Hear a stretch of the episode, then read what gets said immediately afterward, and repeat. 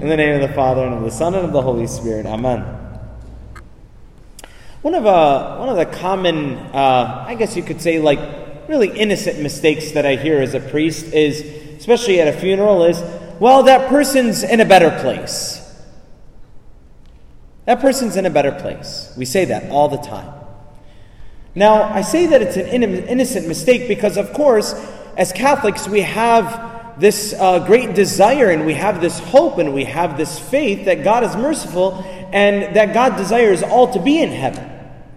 However, we oftentimes, when we do that, we forget how important it is for us to continue to pray for those who've gone before us. Many of us forget that there is actually a place called purgatory. Sometimes we, we think that purgatory is just kind of like some, I don't know, made up place, like the Catholic Church just made that up. Some people think that, uh, you know, it's not in the Bible, so it's not real. Some of us, we believe that it's real, but we think that it's only for like really, really bad people. We don't quite understand the concept and the reality and the reason behind purgatory. Purgatory is something that the church has always believed, and believe it or not, it is in the Bible and it's in today's gospel. Today, in today's gospel, this is where the church actually uses its scriptural foundations for its belief in purgatory. The church, from the very beginning, within the first 100 to 200 years, the church and the people, Christians, Catholics, believed in purgatory. You'll actually see it in the life of, of one of the, uh, the, the, the, uh, the martyrs of the church in the first 200 years. There was a saint, her name was Saint Perpetua. Saint Perpetua was killed in the Colosseum. Now, before she was killed, when she was uh, in prison, she was having uh, visions of her, of her younger brother who had passed away. And she kept seeing her brother in a lot of pain.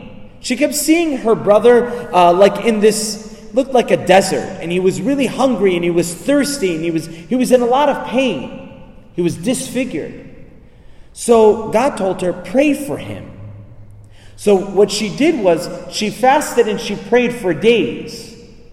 After like four or five days, after almost a week of sacrificing and praying for her brother, she saw another vision and she saw her brother all of a sudden looking healthy and no longer in a desert with being thirsty and hungry, but seeing him in this beautiful place with beautiful like greens and flowers and, and finally at peace. Now, this is in the very, very beginning of the church. This is even before there was what we know the Bible today, even before the Bible was even put together. So we have to understand that it's not up for us to take a scripture verse and to interpret it the way that we want. We need to look at how did the earliest Christians interpret the Bible? Well, this is how the earliest church has interpreted the Bible. Today, Jesus talks about purgatory. He says very clearly that if you don't make peace with your brother, then then the judge or the officer is going to throw you into a prison until you've paid every last penny. So, what is Jesus talking about? He's talking about purgatory. Well, why? Well, he's not talking about the eternal punishment because if you think about it, what, what punishment is Jesus talking about? Because he already paid the price for sin, correct? I mean, he went on the cross. So, what is he really talking about today? What payment is Jesus talking about today if he's already paid the price? See, as Catholics, this is where we need to know our theology. We need to understand how to interpret Scripture. Jesus paid the eternal punishment. The eternal consequence to sin was hell. Jesus paid that. However, there is still something called temporal punishment due to sin the temporary consequences of our actions. There are side effects. Today, if a spouse cheats on their spouse, they may forgive their spouse.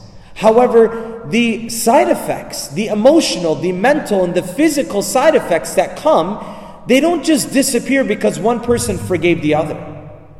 There still is a lot of work to be done to bring healing, to bring order, to bring that relationship into right relationship.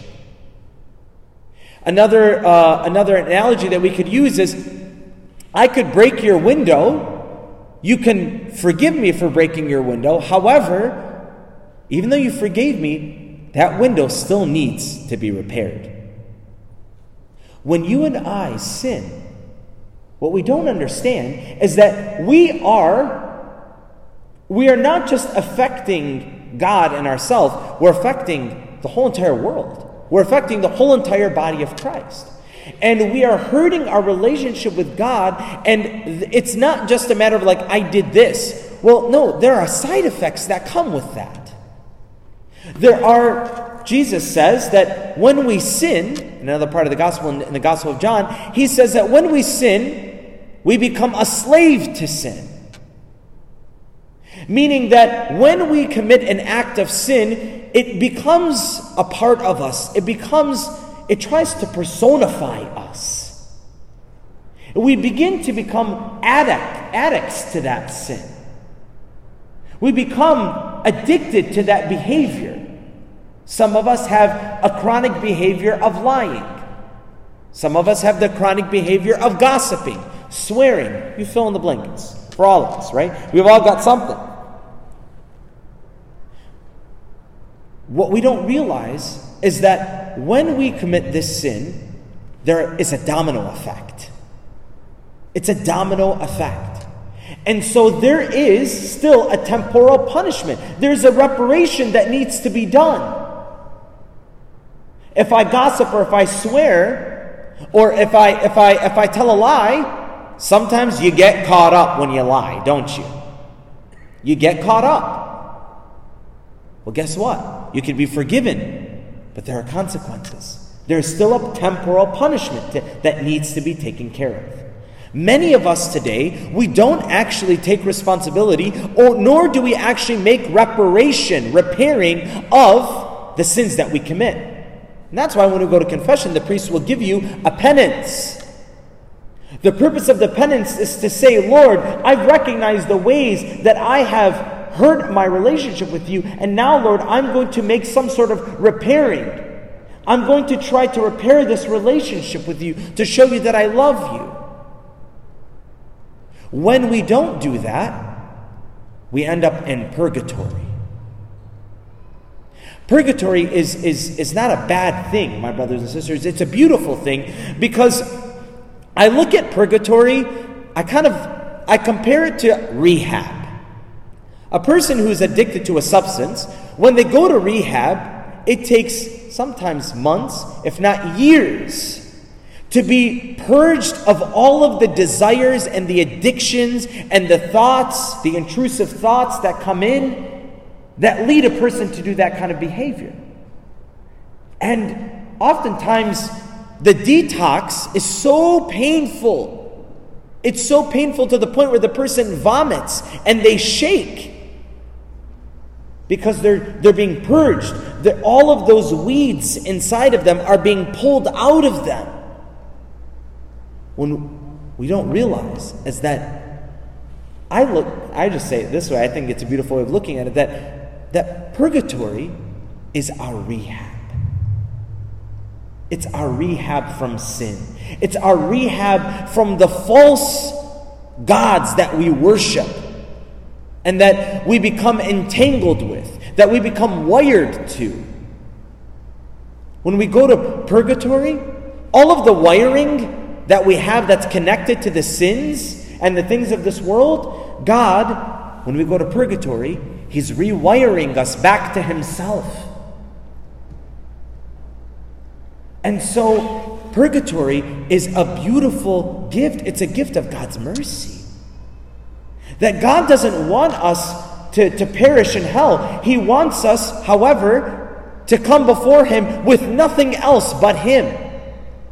How can we think and assume that me being angry with my brother, or, or having a grudge, or having lustful thoughts, how can we think that we can stand before God Himself? with all of this going on in our hearts? It cannot be. It doesn't work that way. So God allows us to go to purgatory to be purged, to be cleansed, kind of like a, a, a, a, diamond or a piece of gold that goes into the fire to come out nice and shiny. God allows souls to go to purgatory. Now, I'm going to tell you something that you may disagree with or you may be shocked to hear. Now, I'm not God, but I would say that majority or a lot of our loved ones that have gone before us, who we assume are just in heaven right now, probably are in purgatory. And they need our prayers. They need our sacrifices. They need us to pray and to offer masses for them. But we've forgotten that because all we do is just assume that they're in heaven. Souls who are in purgatory, they're in pain. There is a pain. Now, there was a, a saint, her feast day was yesterday, and her name is Saint Veronica Giuliani. Saint Veronica Giuliani is one of the most incredible, most powerful mystics of the whole entire church. She actually experienced the passion of Jesus in herself, in her body, 33 times. Okay? She actually, every single night, she would visit purgatory. God would literally take her to purgatory. Mary would take her to purgatory and she would see the souls in purgatory suffering in the flames of being purged from everything that is not of God. And so God asked her, You see these souls that are suffering in purgatory? Will you become a victim? Will you accept the difficulties of life? And become a victim, take on their pain and their suffering to relieve them, to release them into heaven? She said yes. And guess what? Through her sacrifices and through her penances, she took them upon herself and she offered them to God. And guess what? She actually emptied out purgatory three times. She emptied out purgatory, meaning she all of the souls in purgatory at that time literally were released and went into heaven. Wow. You and I, my brothers and sisters, we have the ability, we have opportunities all throughout our day, the misfortunes that come throughout our day. They're beautiful ways of which one, we can make reparation for our own sins and another, another way of looking at it is doing our purgatory here on earth, and then also to pray for those who've gone before us so that in their purgatory they can be relieved. So, in the gospel today, Jesus talks about this, these 18 people, these 18 people that uh, this tower just fell on them. It was a misfortune. It fell on them. Oftentimes, misfortunes happen in our life. Things that crazy things happen to us pain and suffering. The woman who's been bent over for 18 years, she's ill for 18 years. Illnesses, pain, suffering, family problems, paper cuts, sitting in traffic. The smallest to the biggest things are ways in which God is allowing these things to happen to purify our souls so that we could become one with Him to purify us, to detach us, to purge us from the things of the world, to become one with Him. However, we waste those opportunities by, by, by complaining and being angry with God and blaming God and blaming other people instead of saying, Lord, I accept this. I offer this to you, Lord, for the souls in purgatory, for my, for my grandparents who are in purgatory, or even for my own sins. I'll give you a, a testimony of my own personal life. Two months after I got ordained, my mother was uh, diagnosed with stage four cancer. I don't know if you guys remember this or if you heard this before. And I was I wanted to go down that route of like being angry with God. Like, Lord, I gave my life to you as a priest and now you're going to take my mom? I wanted to get angry with God. I wanted to make myself a victim and say, like, poor me. Then I really thought about it. I realized, I thought about all of my sins, and I thought, Lord, if I were to put all of my sins together, The pain of my mother going through cancer is really nothing in comparison to all of the sins and all of the ways that, Lord, I've offended you. It's nothing, really. It's nothing. And so, as difficult and as painful and as angry as I was, I said, Lord, I offer this for the souls in purgatory. I offer this, Lord, for my own purification, for my own sins. And I offer this, Lord, even for those who I'm going to come in contact with, with in my ministry. Like, Lord, take this pain of my mother and my own pain, and Lord, use it and bring relief to those who I'm going to come in contact with in my ministry. And I know for a fact, I know for a fact that so I've seen so many breakthroughs in my priesthood, so many beautiful grace in my priesthood, and I know that the Lord used the pain of that situation for the relief of others. And the Lord can and wants to do the same for us today. So, whatever pain, suffering, difficulties, trials that we're going through today, don't see them as misfortunes, but see them as opportunities to be purified, to be purged for ourselves and for those who are in purgatory today. So that one day we can appear before God not with lust, not with anger, not with pride, but to be appear before him purged completely, to be pure and one with him. Amen. Father, Son, Holy Spirit.